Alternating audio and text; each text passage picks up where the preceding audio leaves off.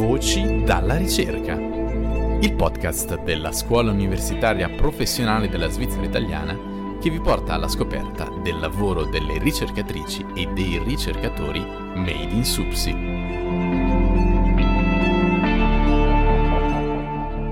Paesaggi da cartolina e un patrimonio culturale di valore assoluto. Il Ticino ha tanto da offrire, ma tutti possono approfittarne?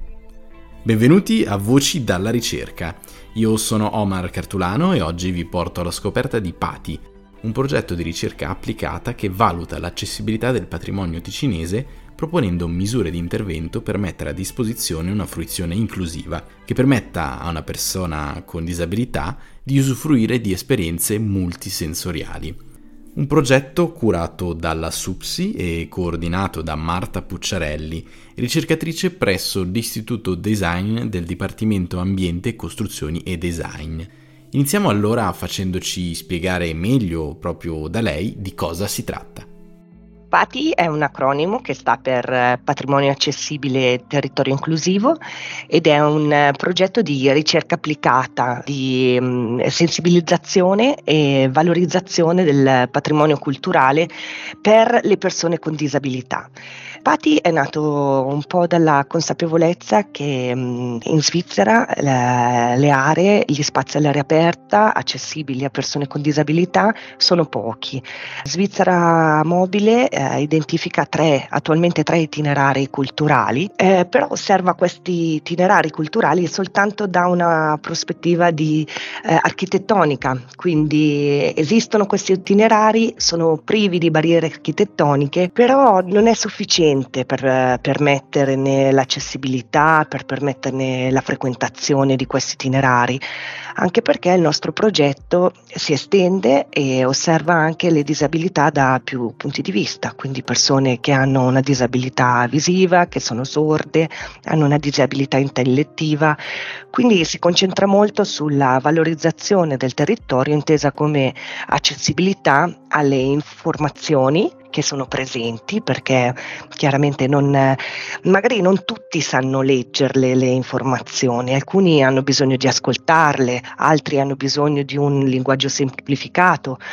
E come avete lavorato a questo progetto? Quello che abbiamo fatto è stato di ehm, creare un gruppo operativo di persone con disabilità diverse che insieme alle istituzioni culturali ci hanno aiutato a valutare l'accessibilità di questi luoghi. Quindi sono venuti con noi, abbiamo fatto dei sopralluoghi, abbiamo valutato in base a degli indicatori che avevamo realizzato in precedenza quanto questi, questi luoghi fossero accessibili dal punto di vista della comunicazione, del design, delle attività, chiaramente anche delle, delle barriere architettoniche. Quindi con questo diciamo, zoccolo duro di, di persone che hanno contribuito attivamente a, a chiarare, a valutare quest, questi luoghi in base alle proprie esperienze personali, abbiamo redatto dei piani di accessibilità ideali per le istituzioni culturali. A partire da questi piani di accessibilità che comunque identificavano le opportunità di, di, sviluppo, ma anche tutte le criticità presenti all'interno di questi luoghi,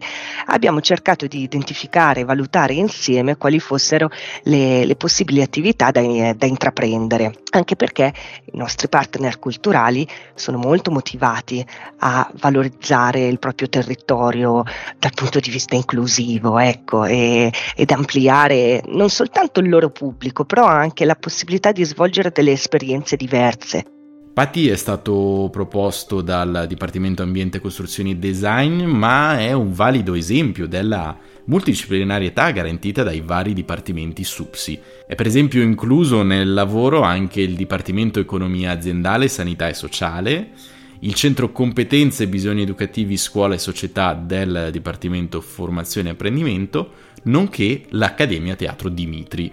e al microfono di Voci della ricerca per parlarcene ecco il docente ricercatore Demi Squadri. Un progetto di questo tipo mostra molto bene un aspetto molto ricco della SUPSI che è quello di poter far confluire tante, tante competenze diverse all'interno di un progetto per far nascere nuove cose e nuovi approcci. Se in alcuni casi si cerca di creare un'accessibilità a monte, Il teatro può completare in un certo senso l'aspetto dell'accessibilità confrontandosi con quello che c'è, con le possibilità che si sono avute di, di sviluppare. Quindi se per esempio ci sono delle, delle, limitazioni a livello di movimento, di, non so, se qualcuno, una persona non vedente o ci sono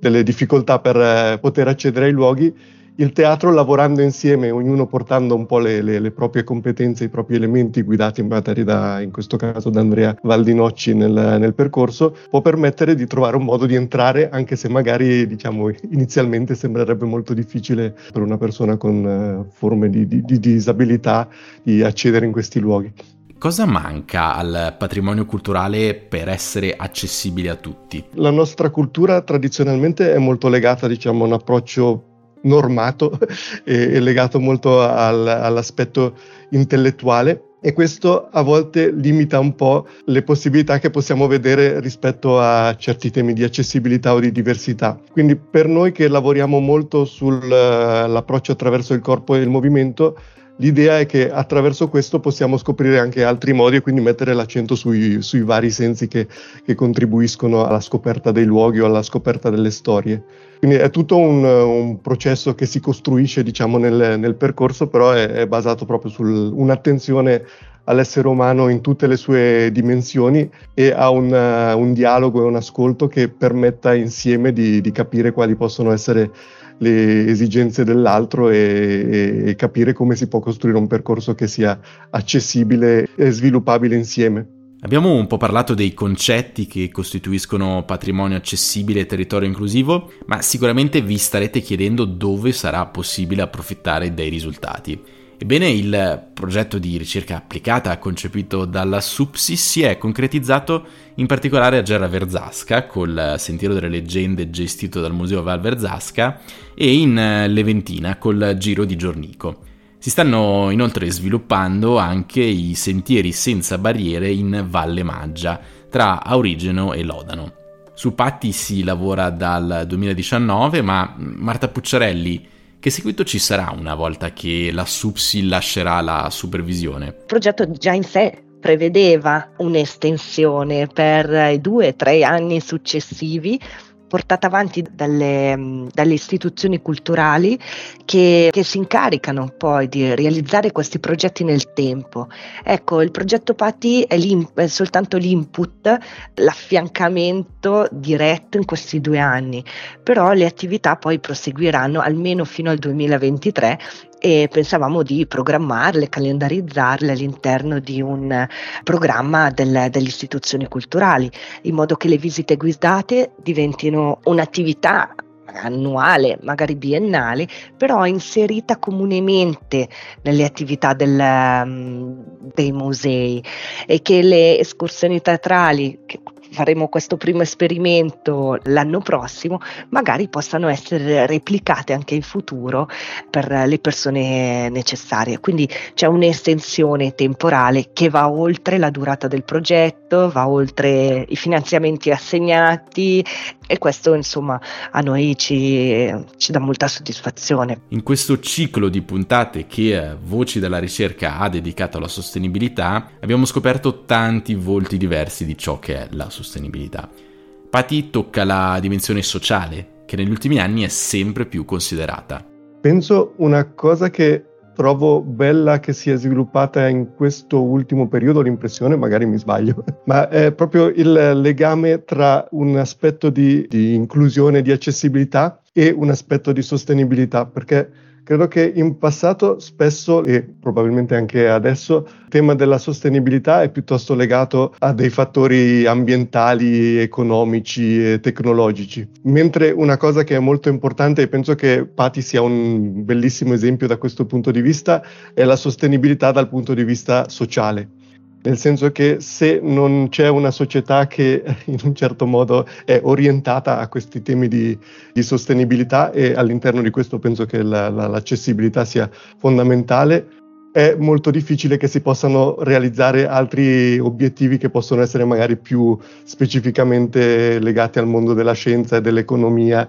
e del, dell'ambiente. Quindi questo penso che sia una cosa molto preziosa. Con questa puntata dedicata al progetto Patrimonio Accessibile Territorio Inclusivo si chiude la nostra serie a tema sostenibilità. Voci dalla ricerca non si ferma però qui e tornerà con nuovi temi e approfondimenti sul mondo della ricerca made in Supsi. A presto!